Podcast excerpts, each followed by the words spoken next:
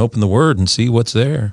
You know what, guys? You're going to kill me. I forgot to hit record after the prayer. Oh no, We've got nothing. we've got nothing. We've got nothing. We've got a good start though. we've got a- Welcome to Restored Gospel Podcast.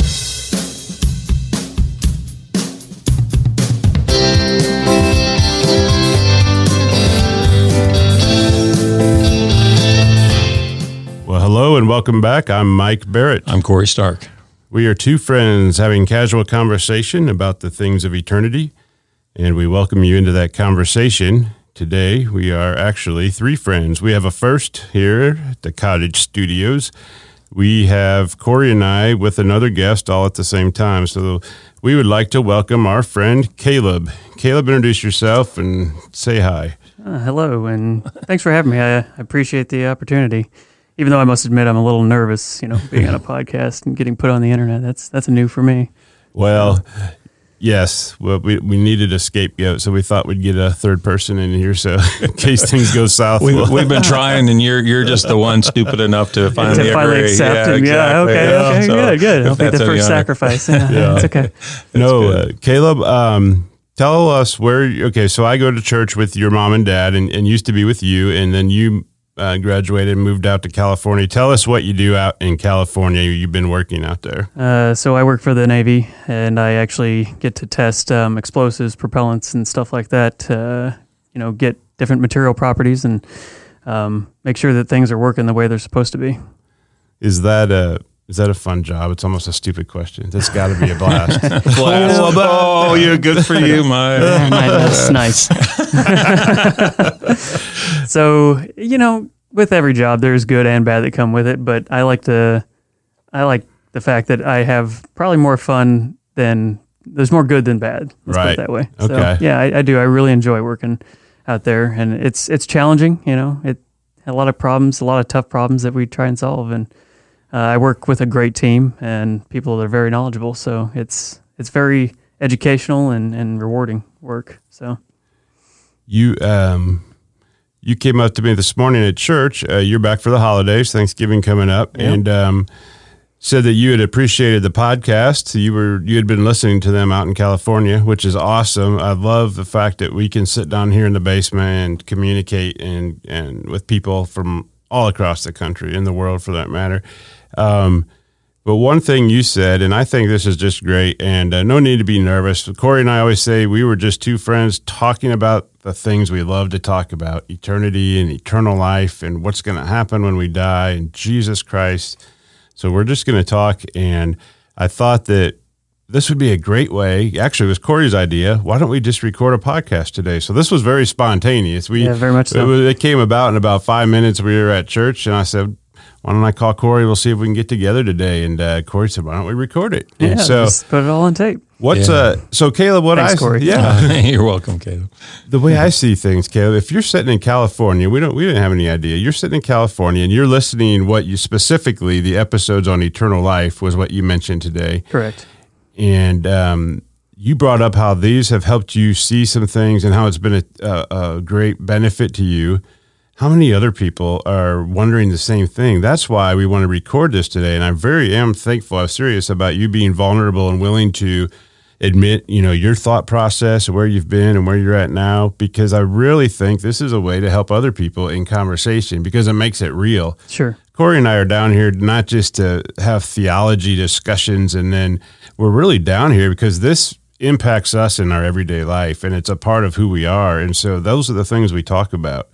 How many other people out there uh, have the same questions? And so you said, just share with us, with our listeners, why you had a question about the traditional restoration RLDS teaching of the glories in Yeah. section 76 and and where we go when we die for all eternity. So tell us about that. So I'm going to back up just a little bit. Um, uh, I, I did mention about being vulnerable this morning and, you know, being an engineer and logical thinking. And, Mm-hmm. um, you know, I, I got used to thinking outside the box, not being outside the box. Right. Right. And, and I'm an know, artist in this room with two engineers, so I'm way Yeah. I'm so way out of my league. So it's definitely it's different and in the last couple of months you know doing a lot of thinking and i, I work with um, um, the the Bible study slash small groups that we have out in California, and uh, a lot of that is is opened my mind into becoming more vulnerable, just because you know it's in our vulnerabilities that we realize that God makes us strong, and that um, that's where we can step out and um, make an easy testimony of you know it's it's not me, it's it's God working through me because I I don't have this ability. It's it's just a weakness that I'm gonna try and embrace and and and I'm praying that God fills in the rest, right? Because Yeah. it hopefully allowing him to move through me. I'm gonna step out so that he can work through me because I want God to work through me, right? And so um yeah, that's that's never easy. Come to find out. So it's it's always nerve wracking. It is. We put a lot of pressure on ourselves We do. We do. And maybe unnecessarily, but because we're not we're not impressing God or surprising God. It's all about our own feelings and how we factor into other people and how they feel about us and wondering.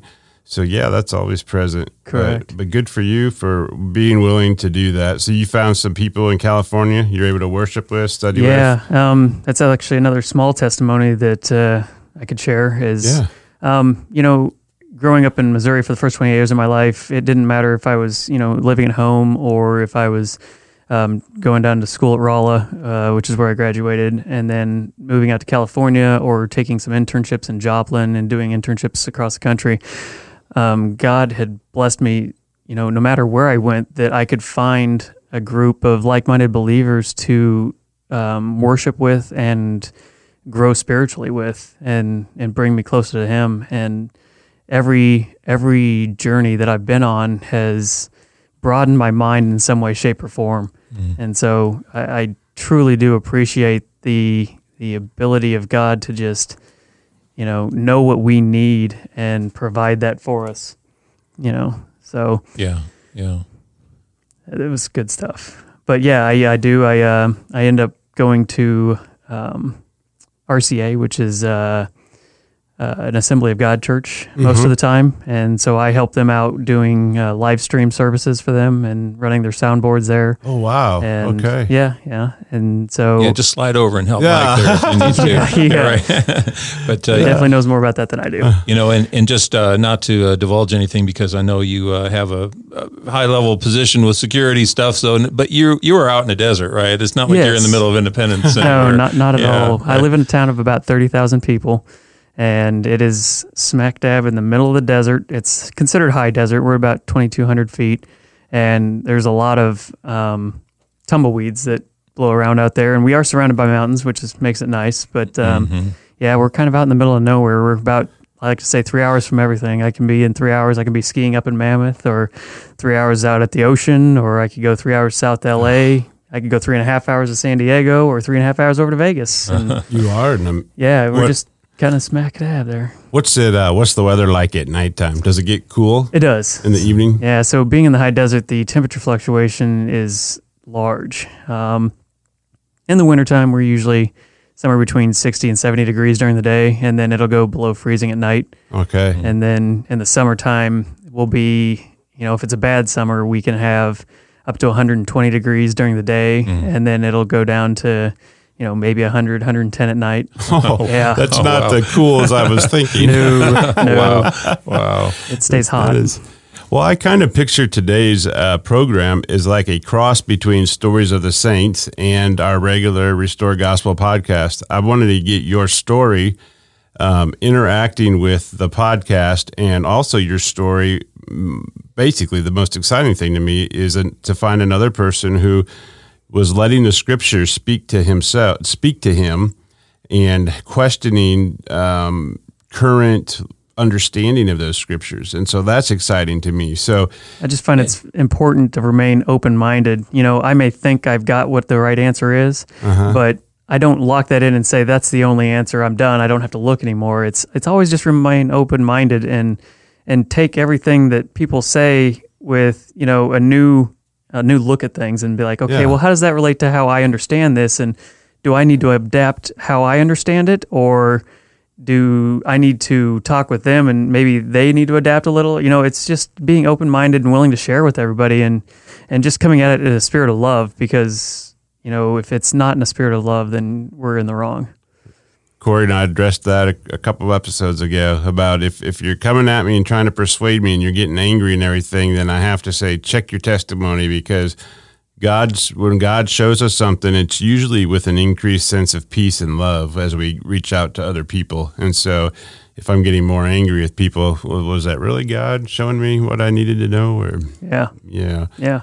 Well, tell people your background uh, since part of your story. Your mom and dad are. You want to share who they are, and you were raised in the church, correct? Correct. Yes. Yeah. I was. Uh, let's see As far back as I can remember, we went to Parkview Church, which is where mm, you yeah, go, Corey, mm. right? Yeah. So um, uh, I was raised in the church there, and um, at some point they uh, switched church. Uh, actually, right, right, about the time I got baptized, around ten years old, um, we switched over to Colburn Road, and um, I've been there ever since. Um, and your mom and dad are Lynn and Sugar. Yeah, sorry. They're, they're yes. uh, active in the Book of Mormon Foundation. Yeah, they're the directors of the Book of Mormon Foundation. So they they've done a lot of work with a lot of youth, which has impacted oh, yeah. a lot of lives. Yeah, for sure. Take a trip down to Central America every other year yep. with a group. Yeah, of, they go down to Belize and they yeah. uh, do um, a lot of work down there. You know, painting schools and helping mm-hmm. out and, and, doing services for the church down there, and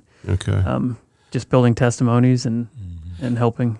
So you were raised with the Word of God, knowing the Word, going to church, being studied. Tell me, very much so. Yeah, tell me exactly. This morning you came up, and I was just so floored and also just overjoyed that number one, someone else actually, you know, saw some things that are exciting to me. But number two, that we are able by just talking about these things and asking people to search them out that that um, that it was helpful to you. So Tell me your stand or, or your early questioning, as you said early on about. And, and I want to throw something yeah. in this real, real quick, just to say that you know none of us are even talking because we were like questioning with a um, this topic, trying to like challenge for the sake of being controversial or right, argumentative. No. no, it's just that as and and Caleb and I had a chance to visit before we were recording, and I hope you feel comfortable sharing uh, whatever you want to share, Caleb. But the fact that I think it's just more that all of our hearts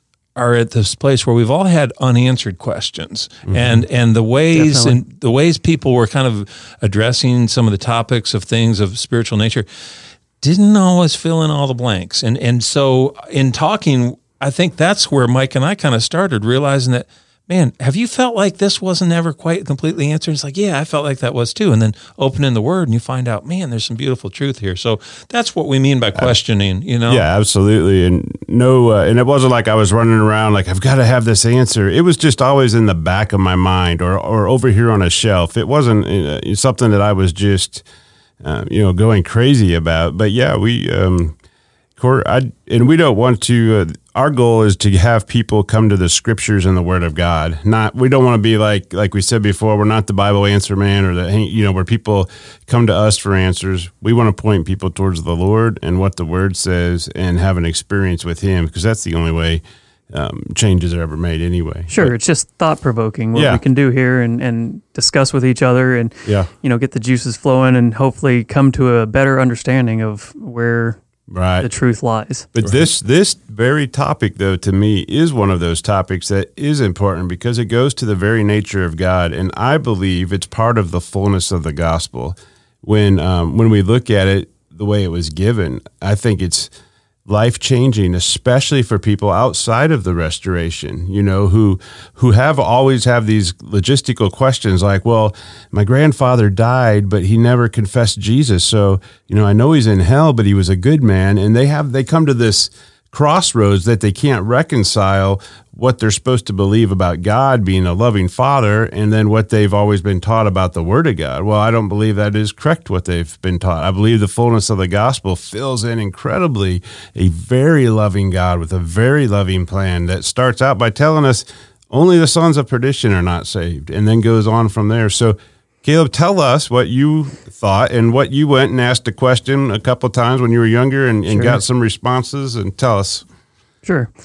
So uh, I guess this kind of all started back when I was somewhere around 14 in my teenage years. And, um, you know, I'd gotten, you know, growing up in the church, you hear several times about the glories and, and what we can be saved to as an eternal reward, and you know whether we're going to be in the celestial with God or the telestial or the terrestrial, or you know what what we're going to have. God, Jesus, or the angels. Right, right, right. And so, um, you know, wanting to uh, know more about that and and figure out, well, you know, I'm never going to be happy unless I'm with God, you know, eternally. So, what do I need to do to make sure that I'm going to be in there? What boxes do I need to check? And we kind of talked about that in class this morning where, hey, you know, give me that checkbox of, you know, where's my list of here, I can check all this off and I know I'm okay, you know, and yeah, much in class, you know, it's not really a checkbox, right? It's, you know, we need to be with God and in the spirit and having a personal relationship with God. And mm-hmm.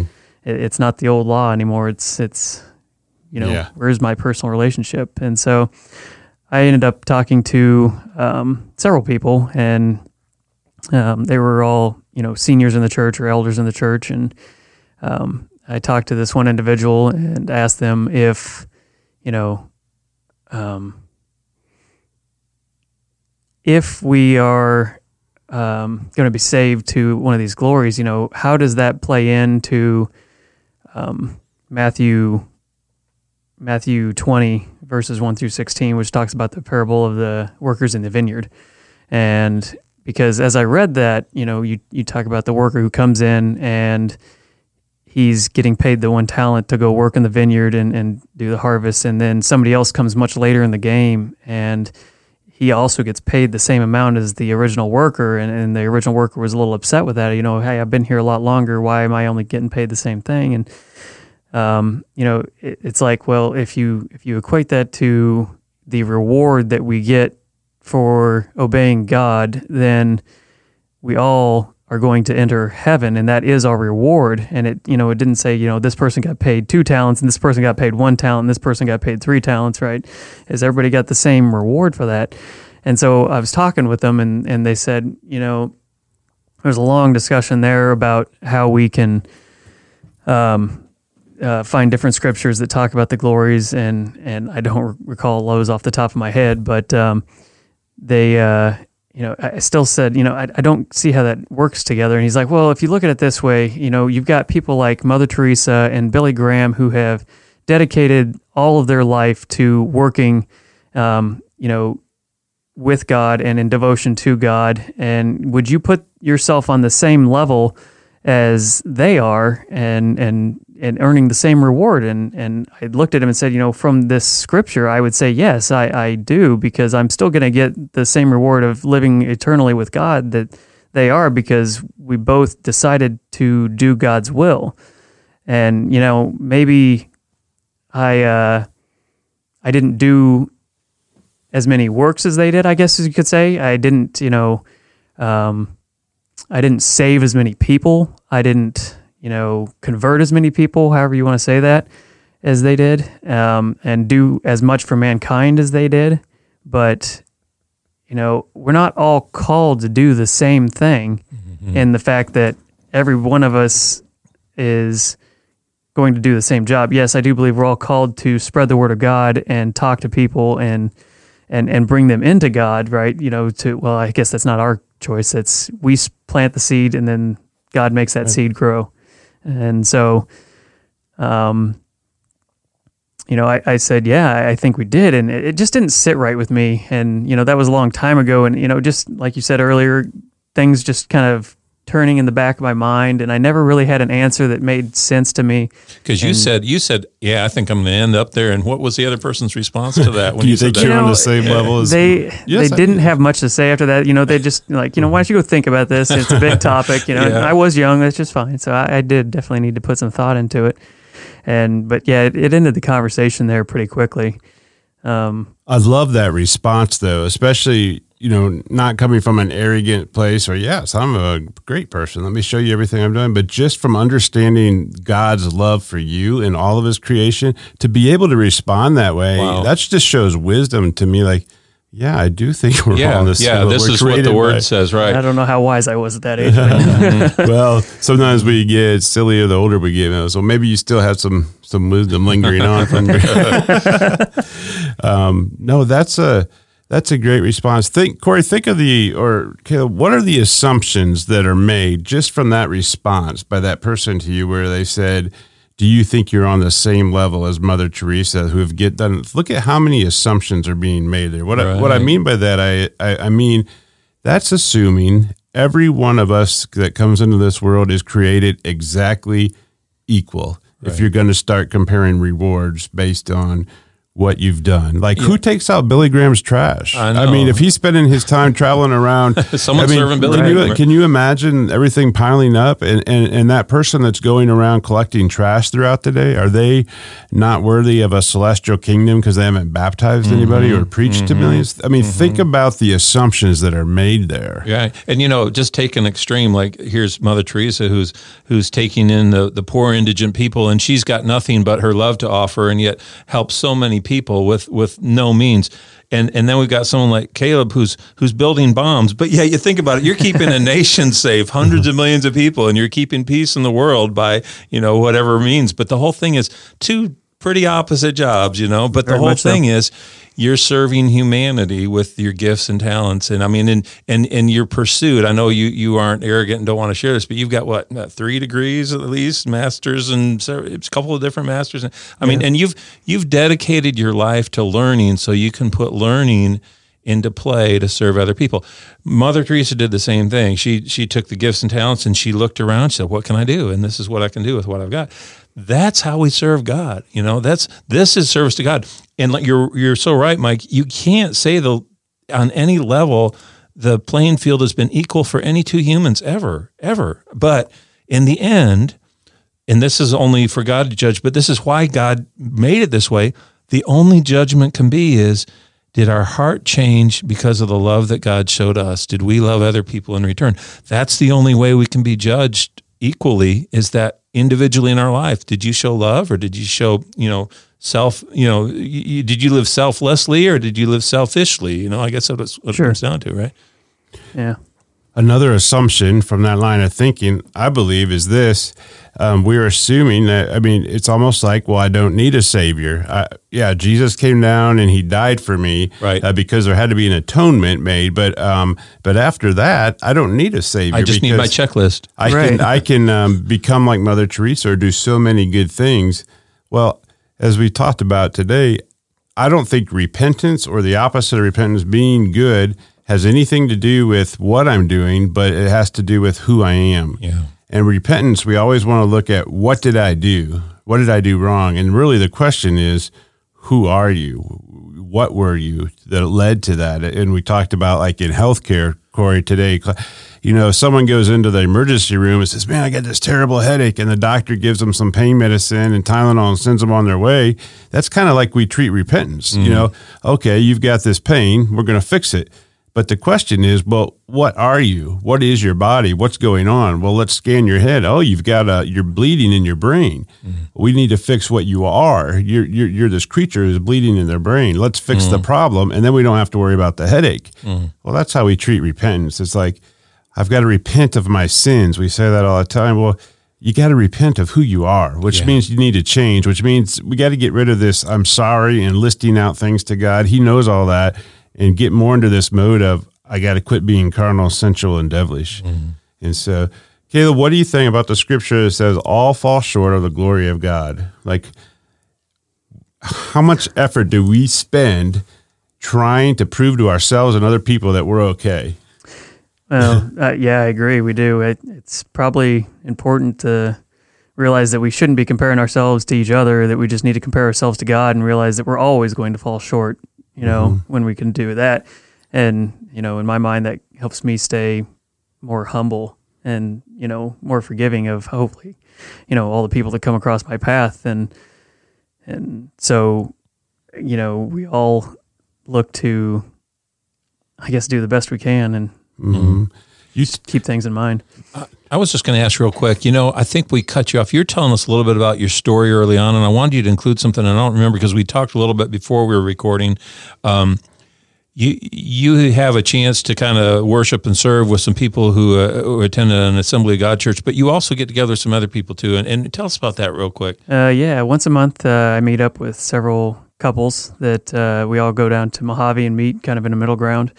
Um, and so we have uh, friends that come up from um, L.A., Stuart and Sandy Blashill, and then uh, we have uh, a couple of couples that uh, come from Ridgecrest with me down there, and we all meet at um, Morris's house. And so, um, you know, we've got Jim and Marietta, and then also um, Dave and Sue Seibold. And you're you're all what uh, restoration? You so said yeah, we have restoration, we have Temple Lot, and we have COC, and I think that's it. Yeah, and then and you guys worship and have communion. We together, do. We have right? communion, and then we have um, one every Sunday. Somebody or every time we meet, somebody takes the sermon, and then we have a class that uh, Dave has been teaching. Wow, wow, that's cool. You know, I, I just love that that you reach out. You know, it's not like even though living on the other side of the country, you haven't been able to find people of, uh, you know. Of, uh, I'm not. I don't even like to say of of the faith because it's faith in Christ wherever you're at. But the fact is, you know, that the people that have the Book of Mormon and believe, and you can Right. share in that common Very much similar beliefs. Yeah, yeah, that's that's awesome. That's neat that you make that effort too, because I think a lot of people would just end up feeling isolated or not knowing what to do. But- Sure, and it was definite blessing that uh, they got introduced to me. Um, I believe it was through friends back here in Independence who either knew the Seibolds or um, I can't remember. I, anyway, it was a while ago, and it, it was probably I was probably out there a year before I uh, found that group and, Mhm. and started being able to attend with them. Mm, So, Mm, but yeah, I was very grateful for it. well, yeah, that's very cool. Caleb, when you came up to me this morning after Sunday school and you, and you said, "Well, I'm really been enjoying the podcast, and um, especially on eternal life," and that's where we got talking about some things. Tell me, um, tell me, what were some of the things you heard that started to open your mind? Because you said you were actually searching in other churches, trying to reconcile what you believed the Scripture said to the way we taught certain things. So tell me about that. For sure. Um, I guess it's fair to say that, you know, since I've been attending RCA, um, they're very, very good at, at, um, I guess, realizing what's important.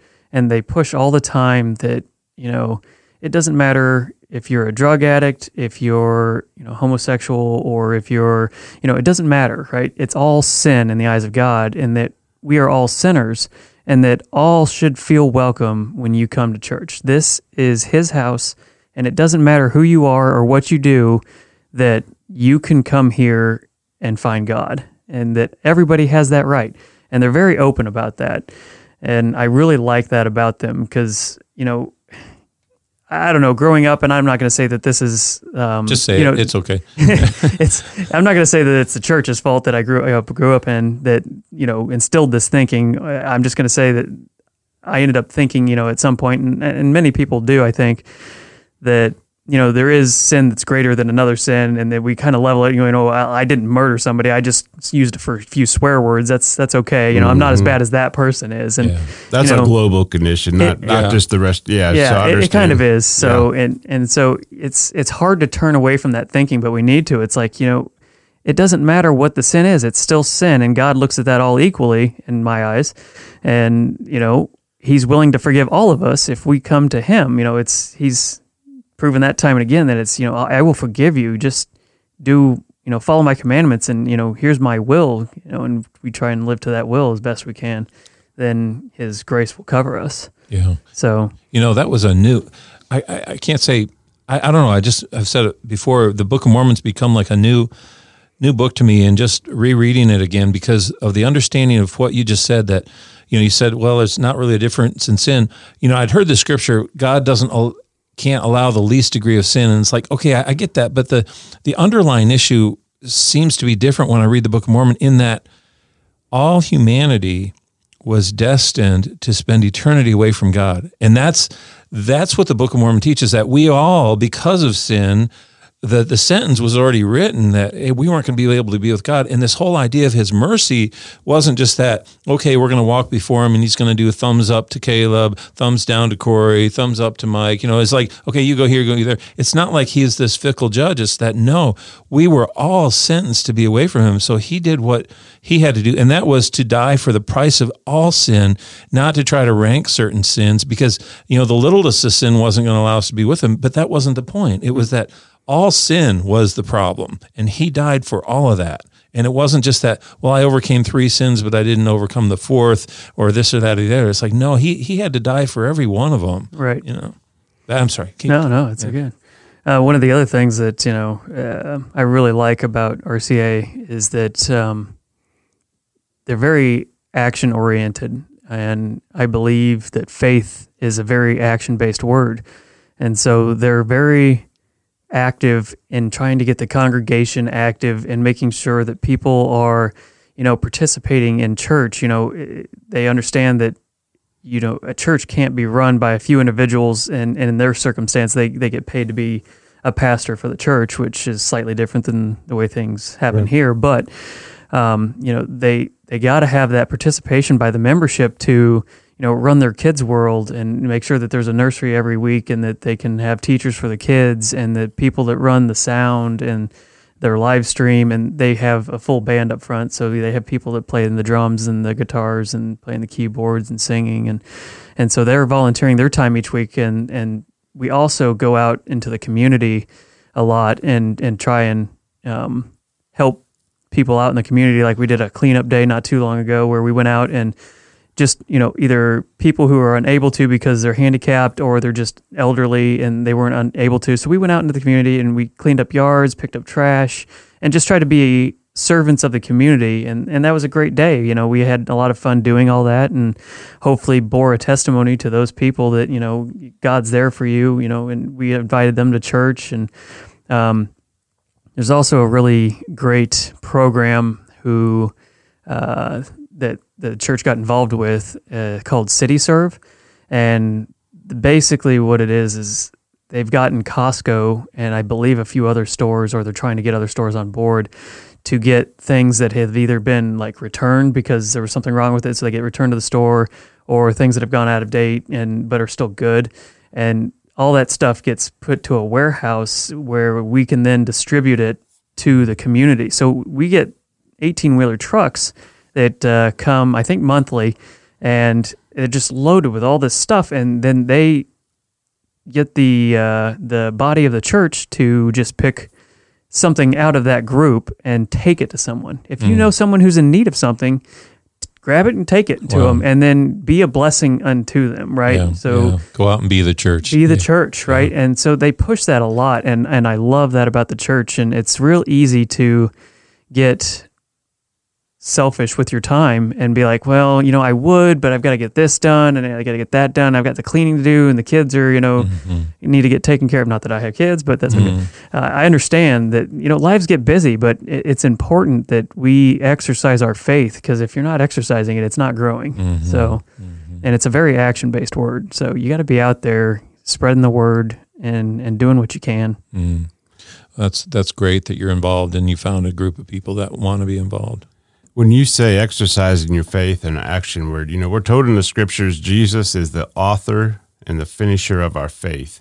And um, I don't know if Corey and I ever succinctly just summed up what, what we had been, you know, talking about with all of the scriptures. But basically, rather than having these final rewards, you know, at when you die, that you're sent off to live in this, you know, we'll just say the sun glory or celestial, you know, where you're with the Father or you're sent to the terrestrial world where you can be with Jesus, but not with the Father based on what you've done, or the telestial world where you can be amongst the angels, but not with Jesus or the Father. And yet ministry continues and such, if that's the way you look at it.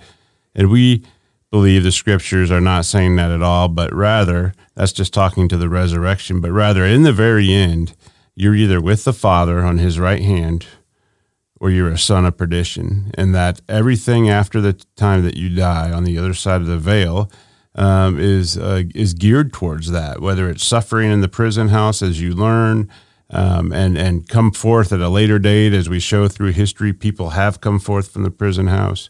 Those are the type of things um, that we talked about, and we used the Book of Mormon uh, for the first two or three episodes to go through those scriptures first, and then read later on revelations in the Doctrine and Covenants to through that lens to see if they, you know, coincided or not. So, um, does that? Uh, do you have questions, or do or you know, if you wanted to talk about eternal life, like any things that are on your mind now that you're thinking about, or does that make sense to you more than? I definitely did it, and to be fair, I haven't actually finished the series yet. That's okay. So no, that's okay. Whoops, spoiler. no, yeah, it's it's it's all good. I uh, but you know, just from hearing the first few podcasts that you talked about that, it it definitely laid it in my mind flat to where I could understand it and and everything seemed to agree with each other of, you know, all all the scriptures, right? It's it mm-hmm. wasn't just you know this one makes sense with this one and well i'm not sure about that one because we're we have an understanding we don't have an understanding of that one yet so it, it it, seems to me in my mind that when when you guys had talked about that that everything just got laid flat in front of me and and made sense mm-hmm. yeah the, you got anything corey oh I, I just i don't know for me i've just found it so refreshing to come back to the Book of Mormon. And I've tried to just use it as my standard when I've had a question to say, okay, what does the Book of Mormon teach? And then decide if this is the purest word of God that we've got. Yeah, I, I know not everyone in the world believes that, but but I do, and I know people in the Restoration.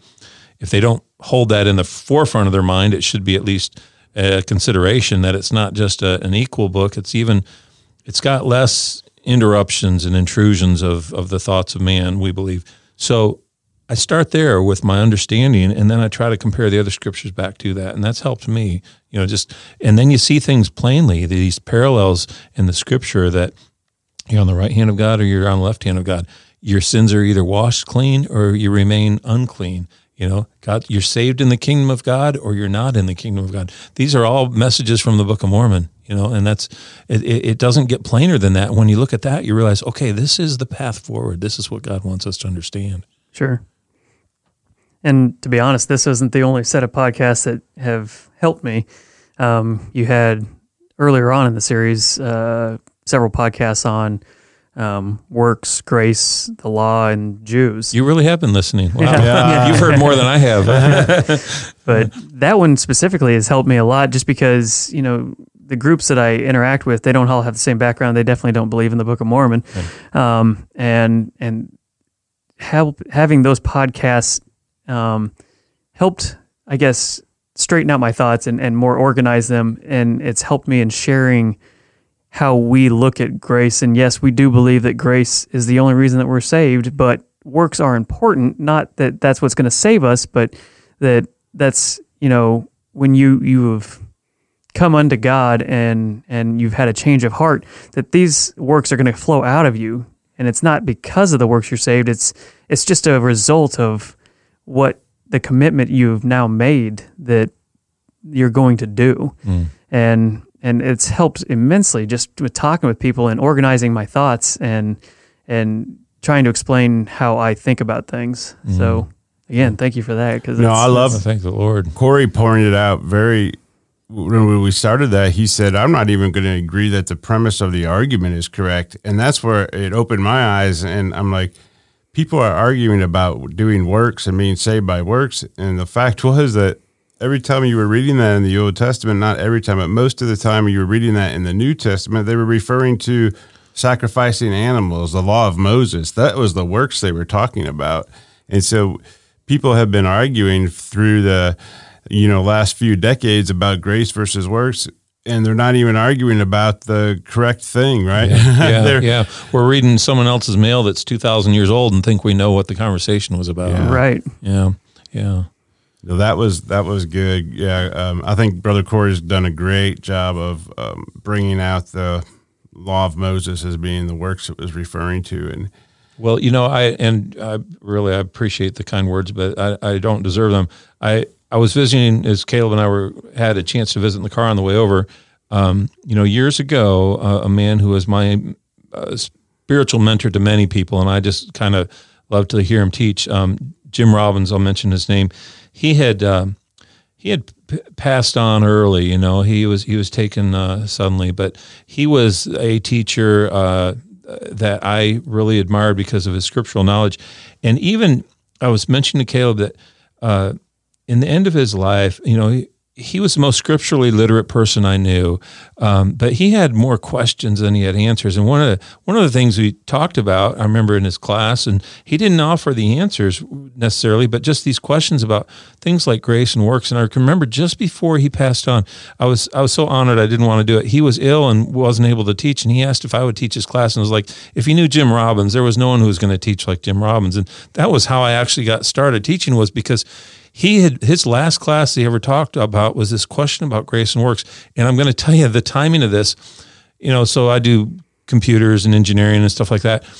There wasn't any scriptural online database at the time uh, for the RLDS scriptures. And I just made my own because I, I knew I could get a digital copy of the, the the data, you know, the words, the verses, and I and I just put them into a format. It was literally just on my own computer, and it sat there for a long time. And so the reason I'm sharing this is because Jim was talking about grace and works and what it all meant and had more questions than answers and, and was literally just entertaining the question in class.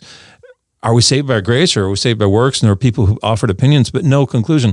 Well, the very first day I got this scripture search working, and this is more than 20 some years ago on my own computer, it wasn't on the internet yet the very first words I started searching for was works and grace.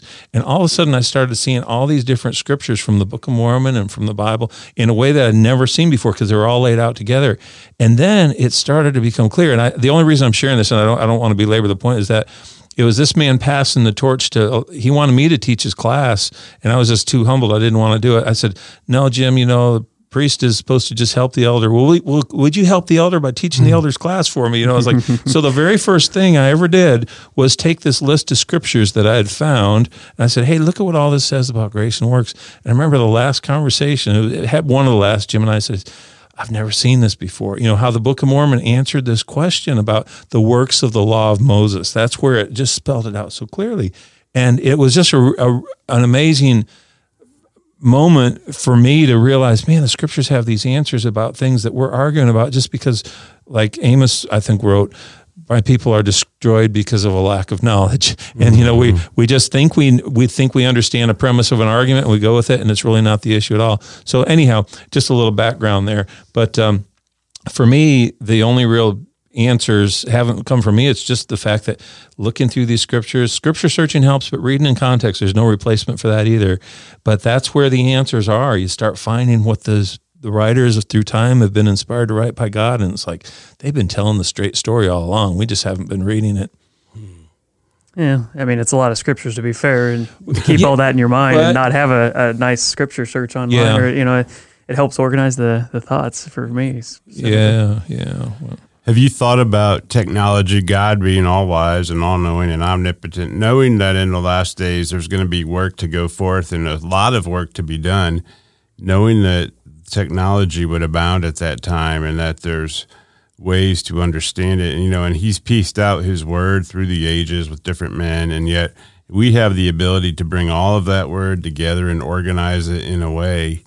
I wonder if uh, you know that was all part of his his plan because like I think one of the best things Corey does is he is able to pull information from different sources and show how they relate and how they're all talking about the same thing. Sure. And that's where we got with eternal life was able to take these messages from Alma and, and Abinadi and the Book of Mormon and and then tie them into what we believe in latter day revelation. And it's like, oh, now I see the similarities. Now I see where we're going with that. It sheds light on it. Um, I know it helps me immensely. Yeah. I I remember Arthur Starks was the one that did the one of the first compendiums of yeah, the scriptures. Yeah. Um, my mom and dad either took me to their house when we were very young or told me about this. I don't remember, but I do remember the story of when he was trying to make those compendiums. Oh, he had imagine. three by five cards, and he would have like a word, you know, like house or whatever, or mercy and these cards, I guess, were laid throughout his entire house. And oh every time gosh. he would write another scripture, he would have to go over and put it in that pile. And it just took up the entire house, if you can imagine. What dedication? Wow. I used yeah. to have a copy of that, and exactly, do, yeah. yeah, yeah. My gosh, yeah. The, the the the lives people would give just to doing that. You know, you know. You think back to the early days of even the uh, whoever the monks were who hand rewrote scriptures. You know, one and they would give their life to just writing a volume. You know, now you can photocopy it. All this is to our condemnation, though. I'm, I got to say this because you know it's the fact that we can look around and even in our room right now we have three four five different devices that we could open up every scripture and search every one of them on. But if those scriptures don't penetrate our hearts you know there it's if it doesn't a, make a difference. It doesn't make a difference. Yeah. you know i was just uh, thinking of this scripture in the book of mormon where uh, jacob the, the brother of nephi is writing and he says something pretty profound. He says uh, well i mean it's all profound. I don't mean it that way but he says uh, we search the prophets. We have many revelations, the spirit of prophecy, and these witnesses we obtain a hope, and our faith becomes unshaken insomuch, and this is the part that gets me, that we can truly command in the name of Jesus, and the very trees obey us, or the mountains, or the waves of the sea. You know that scripture doesn't get quoted a lot because it's it's kind of condemning because you think these are people who did not have technology, they did not have scriptures in front of them and behind them. They probably many of them never even had a printed, written on metal plates anything they just heard the word and decided to act on it in a way that they were fully changed and fully convicted. And what's the response? They obey, the trees obey us, the mountains and the waves obey us. I mean, no one with their iPhone is saying, Here, let me search these scriptures so I can command the waves of the sea. You know, no one's doing that right now in our day. So that's why I say this is to our condemnation if we have it all and aren't changed by it, you know. Mm. But anyhow, not yeah. to not to bring a somber tone to us, but let's uh, we want to keep hearing your your story, Caleb, and, and your thoughts. Hmm. I don't know where where we want to go from here. What, what are we going? Don't put all the pressure on you. Yeah. Um, do you have any other thoughts or questions um, on anything really? Not hmm. just hmm. eternal life or.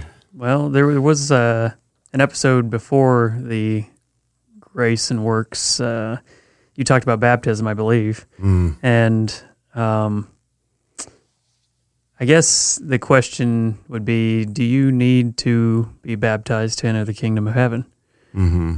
Because I know that the thief that was hanging on the cross next to Jesus was not baptized, yet he got into paradise that day with him. Is that a an ability to possibly get baptized after you are I think we have to be careful about the thief because we, we have such little knowledge about that. And I don't know if he was a lifelong follower of Christ who was just done some things that weren't right and was baptized or he wasn't baptized. But um, we don't know that about him. I guess that's true. Yeah. We don't know that sure. about him. So to assume too much about his life would be a mistake. And God gave us what we did need to know. But the Book of Mormon's, Corey's probably got it pulled up already. I don't know. The eighth chapter of Moroni. Yeah, you know, so to take the word for what the word says, it, it talks about this process, um, and and the process is is needful because it's what God said, but there's symbols in it, and you know, here's here's how I see it all you come to when you've asked baptism i'm assuming you're talking about water baptism right Correct. That, yeah. yeah. and so there's the scriptures talk about two baptisms though they talk about the water baptism and they talk about the the spiritual baptism and so my answer to anyone is do I need to be baptized? Well, the answer is yes because Jesus commanded it and, and ordered it and it's part of the process of salvation.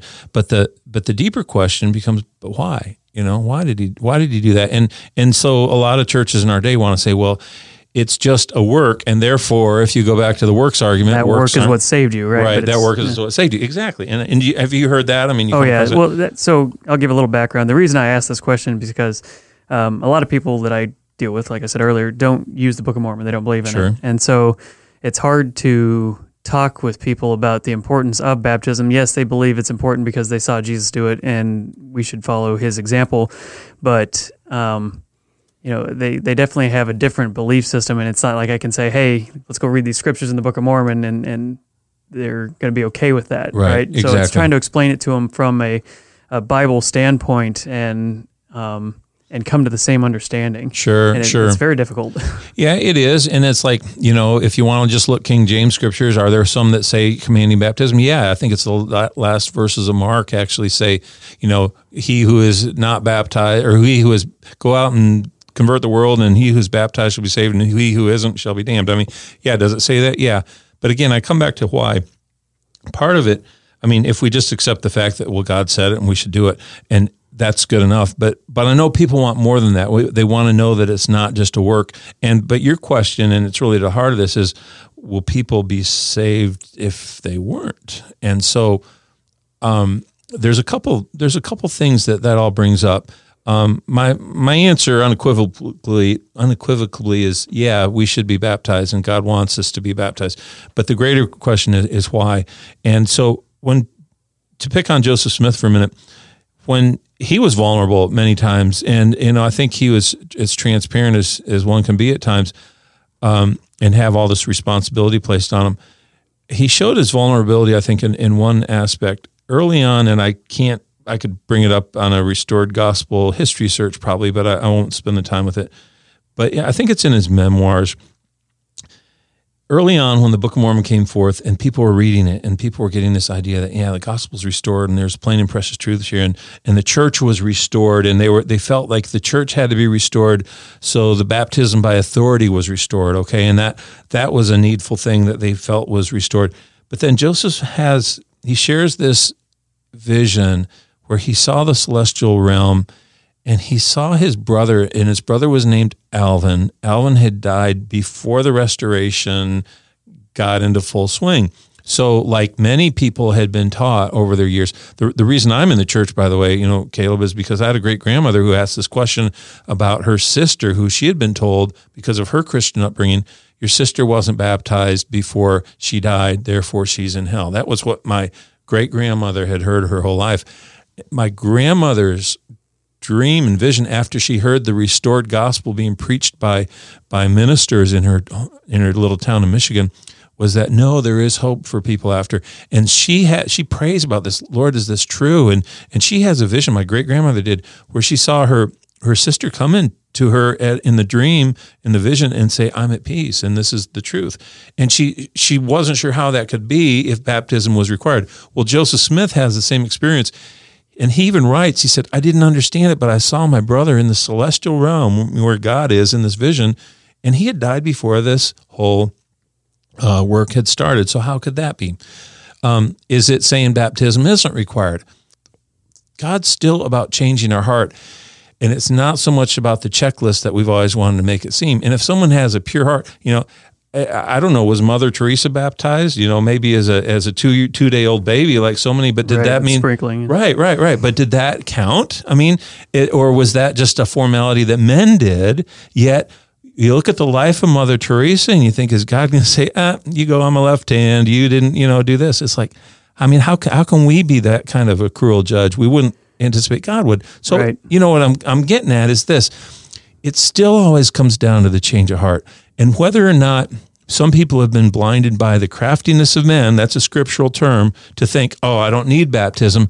But they're out there taking food to the homeless. You're out there in this in the middle of the desert taking food to homeless people with people who who are trying to serve God to the best way they know how. Is God gonna like condemn them to hell because of that maybe a doctrinal understanding they haven't come to? I don't I don't think so. But to me, the the Book of Mormon and Mike, you are already going here, explains fully the process is we, we come to him by faith and belief. We, we come to him by desire to change. That's the change of heart. We demonstrate this through what we call repentance. We, we say to the Lord, I want to make a covenant with you. And we witness that the, the baptism is, is a symbol of two things, really. One, we think of it as being dead and coming out of the grave. You know, that's like one symbol. But Genesis, through Adam's account, tells us another very, very powerful symbol. And we lose this sometime. It's, I believe it's in Genesis 6, where he says, This is also symbolic of birth and new birth, the, the water and, and everything coming forth. So the, the death to life and the birth to life all comes through this baptism. But that's when we seal our covenant. That's when we make a public confession. That's when we do a work.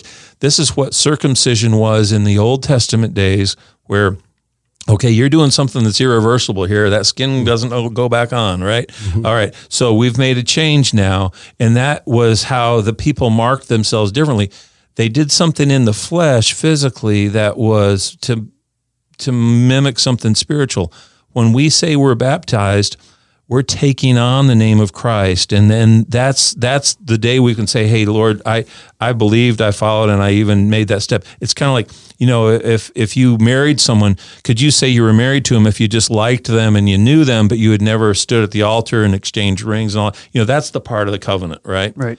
But at the whole time, it doesn't mean your love for that person is or isn't there. My my feeling is that God loves us regardless, and He looks at the change of heart.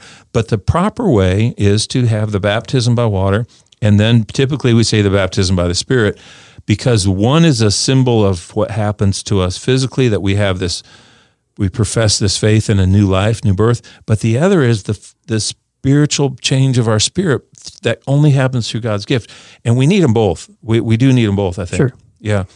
I mean, a lot of the times our conversations start out very similar to this of, you know, we're trying to convince them that baptism is important. It's an important step. It's a commitment between you and God that, you know, you're you're um, promising to follow him and his commandments and, you know, say not not my will, but your will. And, you know, the conversation usually dissolves into um, a lot of, well, is the baptism necessary? You know, and what about the people who never had the opportunity to get baptized, which you brought up too, right? You know, there's there's a lot of people who out there who didn't have that opportunity to get baptized, and are they going to be condemned to hell for that? And it's like, you know, I'm I, I can't say one way or another, and I, I do believe that you're right in that it's it's going to be between you and God, and that it's you know if you've got the changed heart, I have a hard time believing God's going to condemn them just because they didn't follow this one step, and it usually ends up the conversation usually ends around the time of you know we're all saying I'm just glad I don't have to be the judge, jury, and executioner right, of right. this, and it's like you know everybody has to work out their own salvation between you and God, but you know we're all here to help each other along the way. So you know it's it's just a lot of conversation that mm-hmm. goes that way, and, mm-hmm. and it's hard to not you know being able to only point to half of the stuff that I know, you know, because I got the Book of Mormon over here, but it's like well they're not going to accept that, so I'll just put that right there until I can get them to an understanding that you know this is the word of God also. And so, okay, hey, let's look in the scriptures and see what we can find about this stuff. And yeah, um, because the ultimate question is, well, I wasn't baptized, therefore am I going to hell? You right. know, that, that's what right. people. And it's like and, I, I can't tell you that for sure, one way or another. And and so and the beautiful thing about the Book of Mormon is if if we all were on the same plane with that, we'd agree. Everyone would agree because no one no one contends over the fact that the Book of Mormon teaches, hey, baptism is the part of the narrowness of the way, right? I mean, right. that we do that. Um, luckily, we rely on this God who, like you say, He's the judge, not us.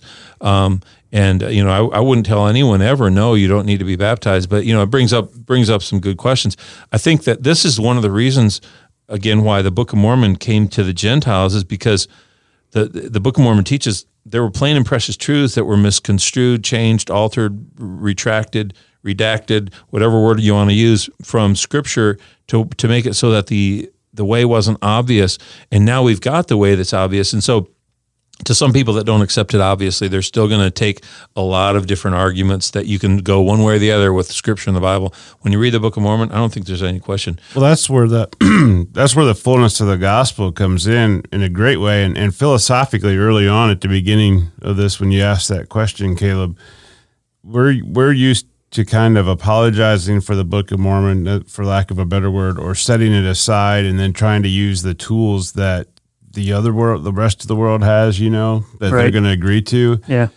And I, th- I don't know that the approach isn't as good or better to say, look, I know you have the Bible, but one of the very core of, like Corey just said, one of the core of our beliefs, we believe the Lord told us that through the years, some very plain things have been removed from this book and I know you don't believe in the Book of Mormon, but listen to what it says. And like Moroni 8, the first fruits of repentance is baptism. There's no way around that. So if you really want to, re- people say, well, what comes first, repentance or baptism? Well, if you really want to repent, the very first thing you're going to be willing to do is to be baptized. It's the very first fruit of doing that, of trying to live a life like God wants and not apologizing for the Book of Mormon, but rather as as we've looked the Book of Mormon says in the last days, I will be this it will be the standard for the people to look to to decide what it means to live a righteous life. And um, it is hard to do. You know, a book though called the Old Jerusalem Gospel does a really good job of using just the King James version to um, discuss why things like baptism and all that are, are good. I know uh, friend of mine, Aaron Smith, at one point we were he was going to a prison and uh, doing some ministry there and using that book because it was putting some basics of the gospel together. But it is not as easy in the Bible to figure out as it's so plainly put in the Book of Mormon. That's the right. Well, I was going to go to Second Nephi thirteen in the Book of Mormon because here's one of these situations where okay, you know, we can arm ourselves with knowledge, whether or not it reads this way in the Bible. The principle is laid out here so beautifully, and the principle is what matters in the end. And so this these are some of Nephi's last words to the people, and he lays out, and it's a beautiful chiasm, by the way, if you follow that kind of Hebrew poetry, where the thoughts are presented one way and then they're presented in the opposite way. But he says this. He this is Second Nephi thirteen verse six in the RLDS version. I would that you should remember that I have spoken unto you concerning that prophet which the Lord showed unto me that should baptize the Lamb of God, which should take away the sin of the world. So they're seeing this description of John baptizing Jesus. And then he says this Now, if the Lamb of God, he being holy, should have need to be baptized by water to fulfill all righteousness, oh, then how much more need have we, being unholy, to be baptized even by water? So, you know, the question they're bringing up, and, and you could bring that up to almost anyone, is that, hey, if Jesus did it, and he even, when John said, hey, I'm not worthy to do this, he goes, no, you have to do this. It's like, if Jesus did it, what does that say about the rest of humanity? You know, I mean, it's kind of like, oh, right. well, if we don't understand the reason why, maybe we just simply understand the reason that Jesus said it was so needful that you have to do this to me, John. You know, this is a perfect place, I think, to interject the fullness of the gospel, though, about eternal life, because whether or not you have to be baptized uh, is one question, but I think the better or another question as important is just to say, well, you know, we we believe in the restoration due to our scriptures. If people die and they aren't baptized and they never had a chance, that there is there's no condemnation, and that's so clear in the now whether or not they're baptized on the other side of the veil or during the millennium, I can't speak to that. Maybe that'll take place, or maybe it was just something that had to be done while you were in the flesh.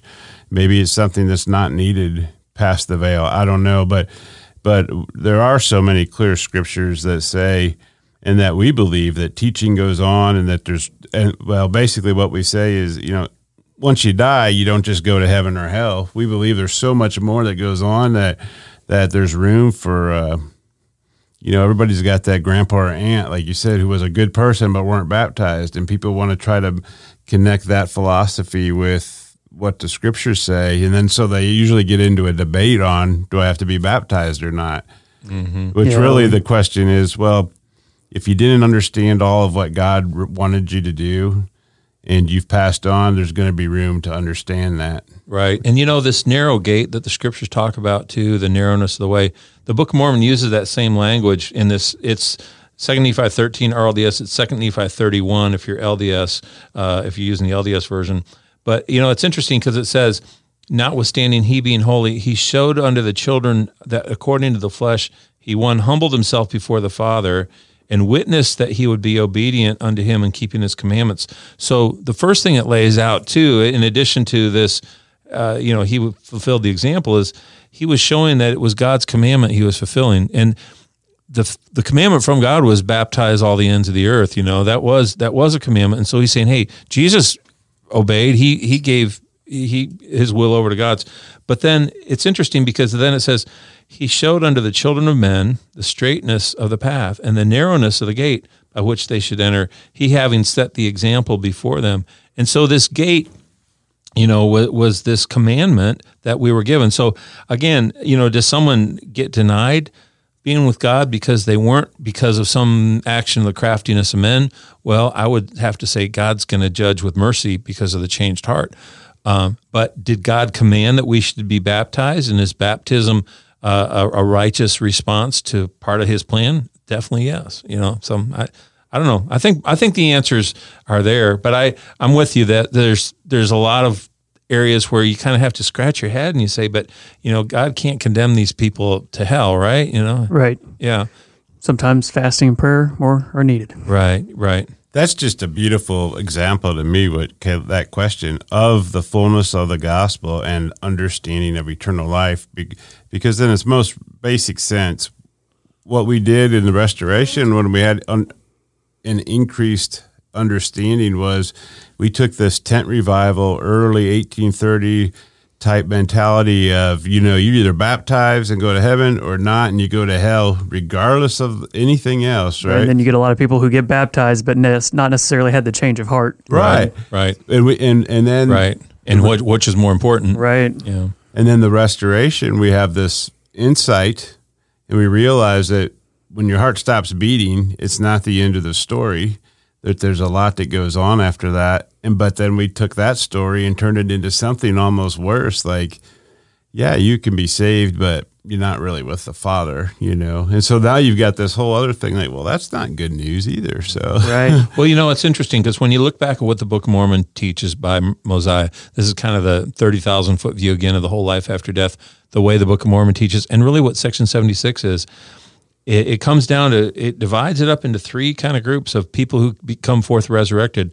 This A group, we call it, are the people who did respond and they were baptized, had the Holy Ghost, kept the commandments, and they they're resurrected in this millennium and eternal life. And then it shows these ones who, you know, where it says blinded by the craftiness of men, but they're resurrected into the millennium too. And and so I think that category kind of applies for all the people who, what do you want to call it, maybe doctrinally didn't have the full story, but yet they were a good people of the earth. This whole thing of Section 76 is saying they come forth in the in the resurrection, right? God is not an unmerciful judge to people who's who lived good lives, right? And so in the end, he brings them up to speed, I believe, through the millennium, just like everyone who already kept the commandments. I kind of think that's what it's saying. And in the end, you have people who rebelled. They're the ones in the prison house, and the ones whose hearts didn't change, they're called perdition. But ultimately, God's plan is to bring everyone to the change of heart. If we make that choice now and sooner, we're we're doing the best we can do. If we delay and we think, well, it doesn't matter, you know, uh, maybe maybe we're judged for being good, but the whole thing is we could also remain in the hardness of our hearts and become more hardened and turn away, and that's that's where things go south. Well, I guess it's probably time to wrap this up here. Um, at least for this time, we'll pick up next week where we left off. Uh, Caleb, thanks for being with us. Uh, thanks for having me. I've enjoyed uh, all the conversation. Corey, what is uh, what is it we usually say at the end? Hey, we're all just walking each other home, my friend, and it's been good to be here to, with you guys today. Thanks. All right. Until next time, God bless.